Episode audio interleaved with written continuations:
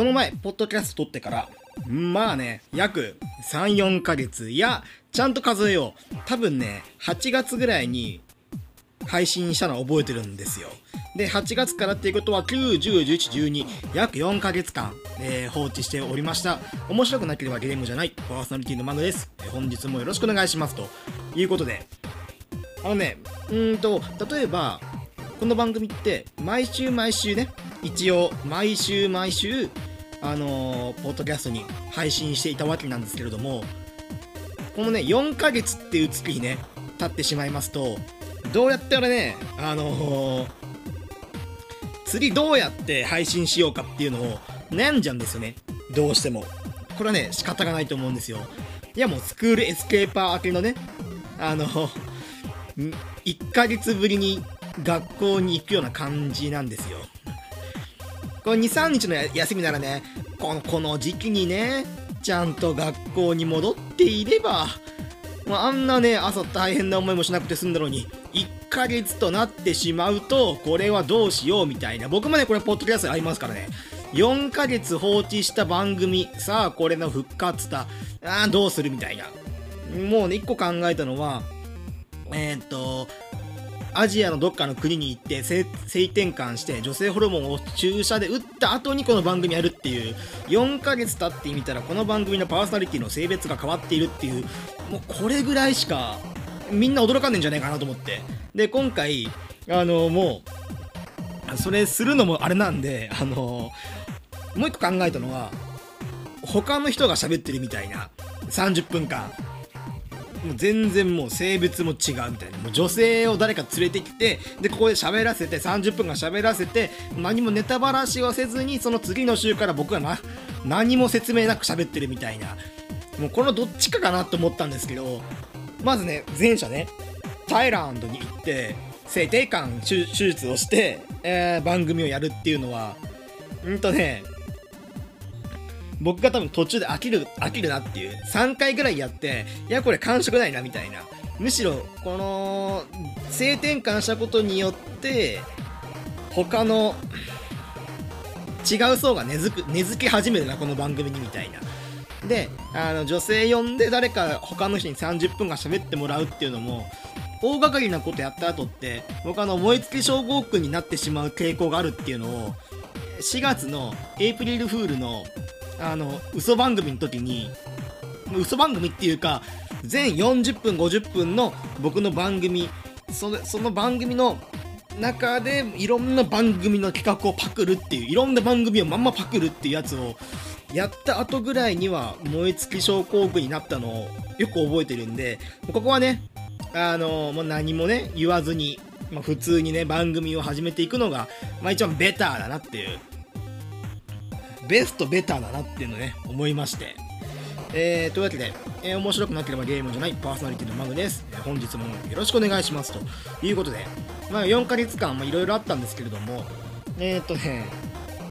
これをね、一個一個喋っていくと大変なことになるんで、一個だけね、ちょっとこの僕の身の回りのことをね、紹介しようと思うと、水道止まりました。これ違うんですよ。ちゃんと水道代は払ってます。公共料金としての水道が、滞納していて止まったんじゃなくて、これね、僕、このアパートを住んだのが、大学1年生、兵庫のクソ田舎から東京のね、シティボーイになるために、大学に上京するために、5年前、もうそろそろ6年になるのかな、もしかしたら。多分まだ5年ぐらいだと思うんですけど、5年前に上京してきて、で、ずっとね、この板橋のボロアパート、ここに住んでるんですけれども、築20年の駅から徒歩15分で、家の近くのコンビニがもう駅の真ん前のコンビニしかないから、駅から徒歩15分だし、家から出てちょっとコンビニ行こうかなと思ったら徒歩15分かかるっていう、まだ実家の方が便利なんじゃないかこれみたいなことをね、ついつい思っちゃうんですけれども、この板橋の、ボロアパートに住んでるわけなんですけれども、気づき始めたのはいつぐらいかな。もうね、一番最初に遡ると2年前ぐらいに、これもうね、なんか水道の出が悪くなってるなっていう、水道っていうかシャワーだね。ユニットバスのシャワールームのノズルから出ている出がね、もうすげえ悪いなっていう、あ、シャワーヘッドか、シャワーヘッドから出る水がね、なんか昔と比べたらだいぶ弱まってんなとは思ってたんですよ。思ってたんだけれども、でもまあまだ使えるなっていう、まだね慌てる時間じゃないとなって、スラムダンクのあの人も言ってました。まだ慌てるような時間じゃないと。マックス10として考えたらまだ半分ぐらいだよ、この勢いは。まあ全然大丈夫、全然大丈夫としてたら、去年ぐらいからちゃんとシャワーはね出てるんですけれども、なんかもう半分以上、なんていうんですかね、もうシャワーヘッドから滴るようなお湯しか出てこないみたいななんだろうね、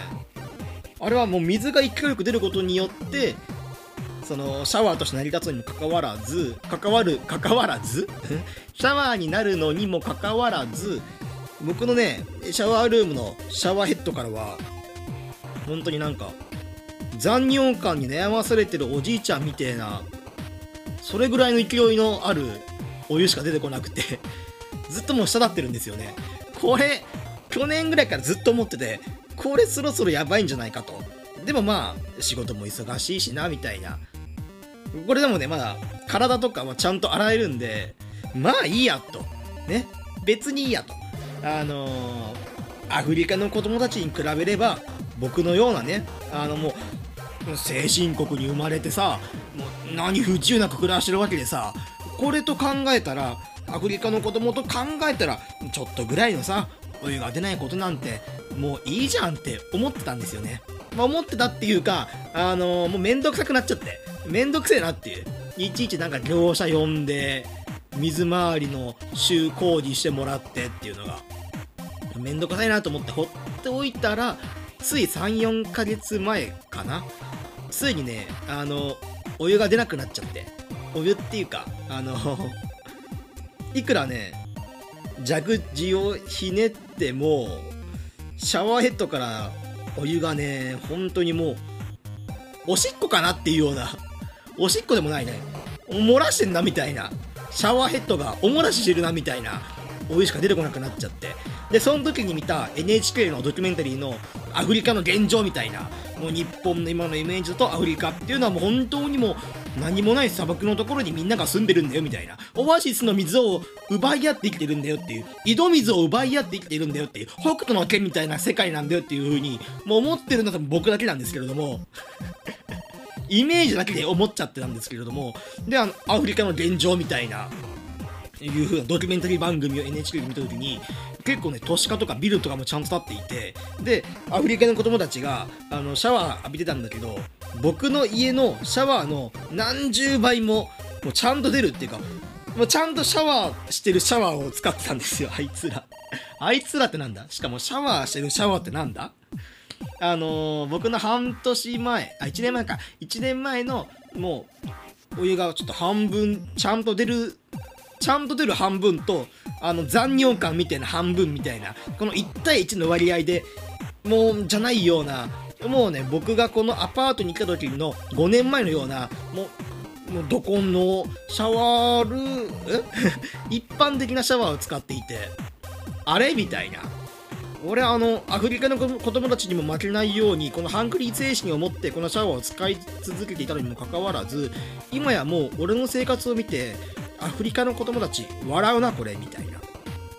ことを思っちゃって、最後もうこれダメだと、もうさすがにこれは業者を呼ぼうと思って、で業者調べて呼んで、でまあ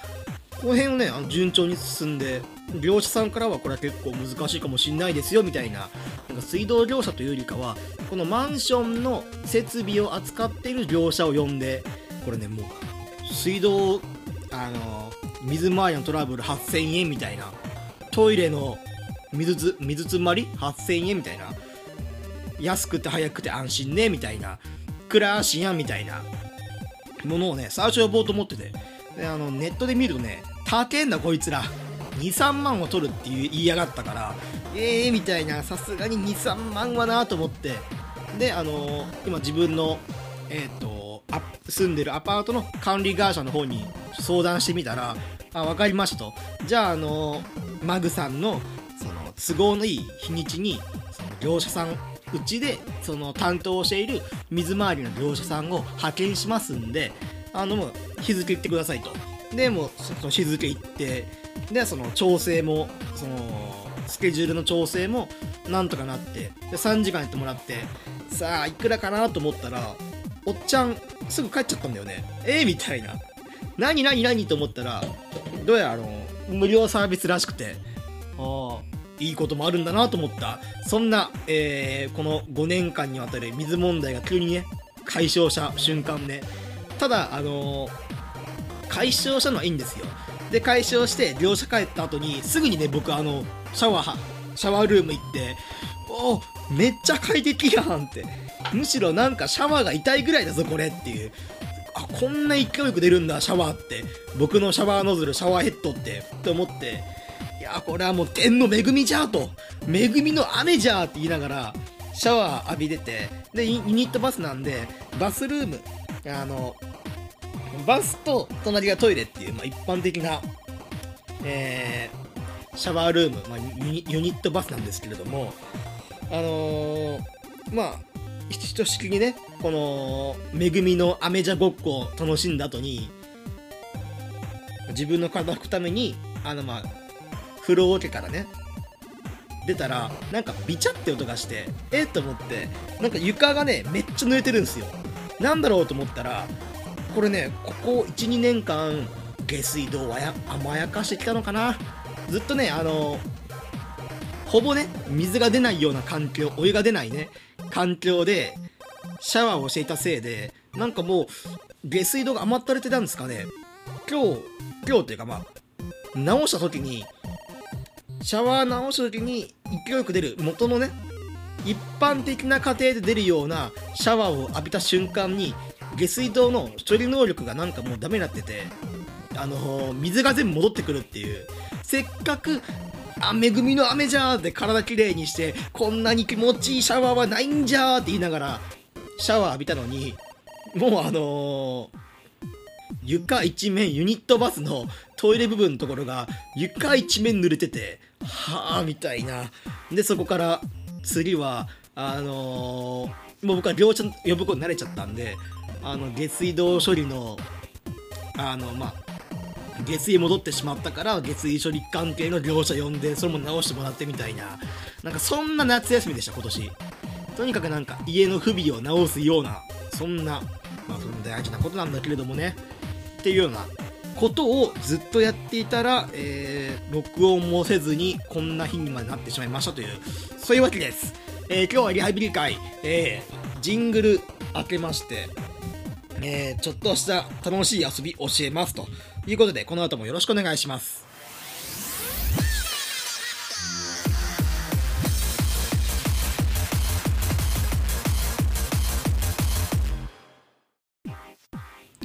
はい、というわけで、ジングル開けまして、また引き続きよろしくお願いしますということで、ここからはね、今日ね、ゲームじゃないっす。僕がね、この前見つけた、こういう遊びすると、ある意味そのライフハック的な面白さがあるなと思いましたんで、この遊び紹介しようと思いますということで、別に遊びの名前とかないです。使うものはスマートフォンもしくは iPhone。これがあればもう誰でもできます。まずはね、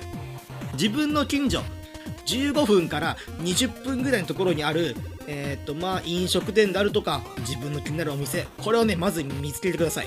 これがまずね第一ステップ。まあ、食べログでは何でもいいです。ラーメンでもいいです。ステーキでもいいです。もう自分の気になるところ、温泉施設もいいかもしんない。もしね東京って結構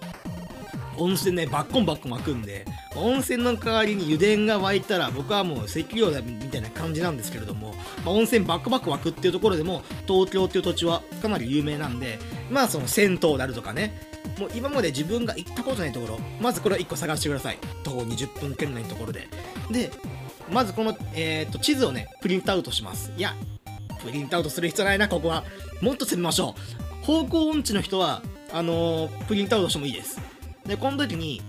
めちゃくちゃ詳しい地図じゃなくて、もうざっくりベース。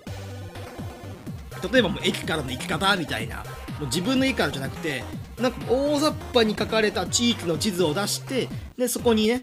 まあこんな感じで向かうかみたいなのを頭に入れてください。これはもう持ってっちゃダメです。頭に入れて、っていうことは、迷わないためにはどうするのがいいかっていうと、大通りの道。この店はこの大通りの道にあるから、じゃあこの安心なパターンで行くならば、駅から、その、大通りの道に行く道、大きな道を通って、できる限り国道のね、道路を渡ってみたいな。でも、随所随所に自分の、その、ここまでだ、このスーパーまでだったら僕は行ったことがあるから、ここまでの道はわかるね、みたいな、そういうなんか、目標地点。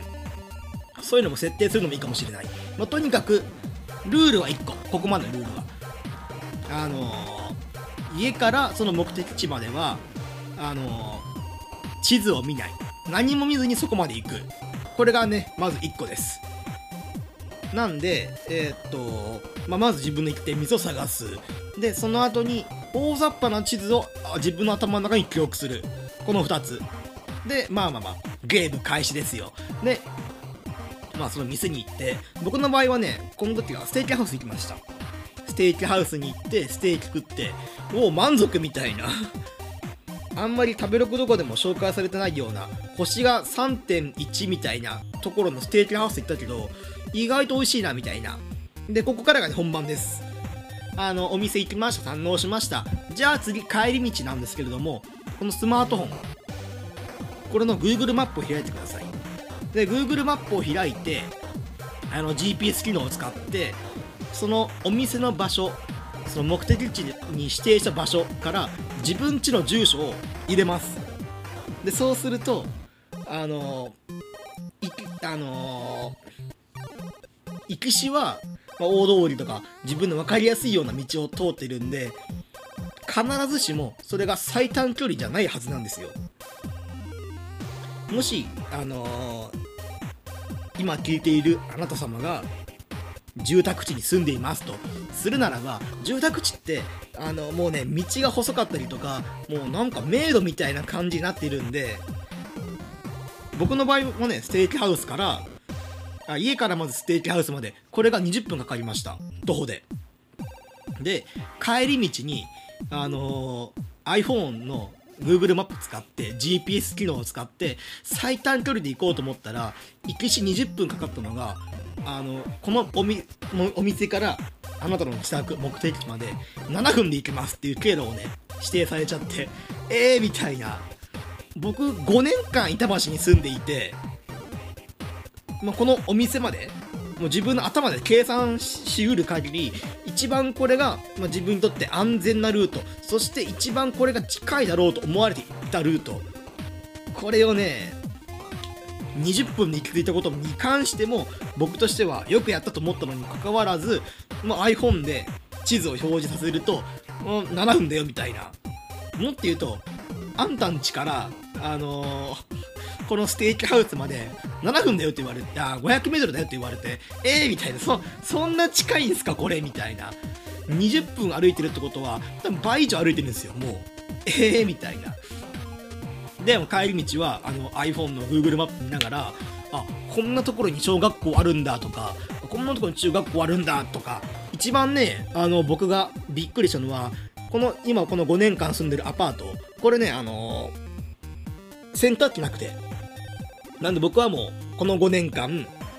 週に1回は徒歩15分歩いて、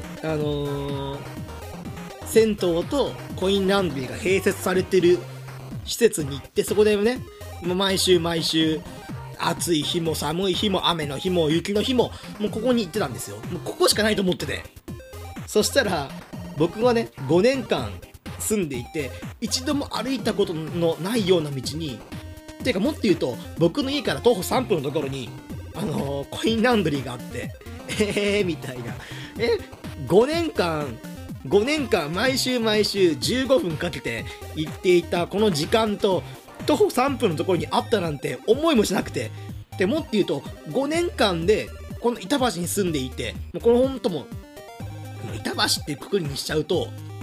かなり大きいか、規模としては。この、まあ、自分のね周辺の、まあ、その半径 500m 以内のところ、こんなところなんて僕全部歩き切ってるっていうか、道としても知ってるみたいな。ここはもう家しかないから何もないと思ってたのにもかかわらず、まさかね5年目にして徒歩3分のところにそんなのがねあると思わないじゃんっていう、そういう発見ができる要素ね、これがねほんと面白かったですね。ぜひぜひやってみてほしいです。できればね、その自分の家が住宅地の真ん中にありますみたいな人だと、かなりねこのゲームは、この遊びはね楽しめると思うんですよね。まあそれかまだ住んで短いですみたいな、逆に僕みたいに住んで5年目ですとか6年7年住んでいます、この周りは全て知ってますみたいな人の方が、新しい発見とかみたいな、あるのこんなところにっていう、それびっくりする要素、こういうのはね確実にねあると思うんで、ぜひぜひやってみてほしいと思います。ということで、まあこのライフハックにもつながるっていうかね、まあ、iPhone とか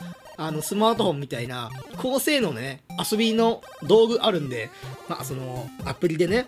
開発者デベロッパー会社がね作ったアプリで遊ぶのもいいけど、自分でね遊びを作るっていうのもこれ一個ね面白いなと思いますんで、ぜひぜひなんか遊びありましたら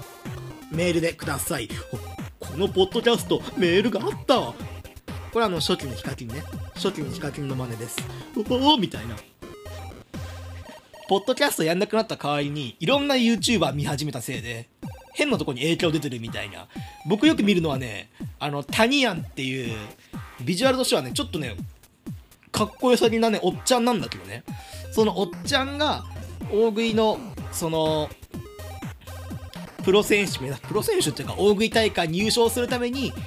もういろんなね大きなご飯を食べるっていう、まあ、ただ食うだけじゃなくて、この人料理がめっちゃうまいんで、料理も一個一個作って盛り付けもちゃんとして、ただできるのは 5.5 キロの南蛮丼みたいな鶏南蛮丼が出来上がりみたいな。なんでその女性とかにも人気のあるタニアンっていう人とかね、あと普通にねヒカキンがね最近好きになっちゃって、ヒカキン面白いわみたいなこともね思っちゃってんで、みたいな、この卵かけご飯5000円するみたいな。全然似てないんですけど似てないけどヒカキンのやる変顔の顎の20顎30顎は、僕は太ってるおかげでそれがもう普通にできるっていう、ちょっとね下を見るように首をね傾けるだけでこのヒカキンの真似かみたいなこともできるぐらいには、この卵かけご飯5000円みたいな。これ以上はやめておこう。うん。編集していてね、こういうなんか似てもいないモノマネ、あと音痴すぎて誰の歌かわからない歌っていうのを編集している時が一番心にくる。なんでこんな音声取っちゃったんだろうっていうのを思うからね。というわけで今回はリハビリなんでこの辺で、ここまでありがとうございました。先ほど言いました通り、この遊びぜひぜひやってみてねということと、あと俺こんな遊びあるんすよっていうのをね発見した人もメールくださいというわけで、メールアドレスちょっと待ってね、どこだ自分のメールアドレスがわからないぞ。この番組全部表示させるのはどうするんだこれ。これさ、自分のさスマートフォン iPhone の機能を使って面白い遊びを作ろうって言ってるやつが自分のメールアドレスの出し方もわからないっていうのは非常にね、まあこれなんじゃみたいな。さあ行きます。 radio.podcast.game@gmail.com radio.podcast.game@gmail.com 長いです。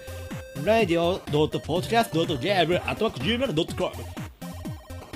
ほらね、こうなるでしょ空気が。やめた方がいいんだそういうの。というわけで、あとねな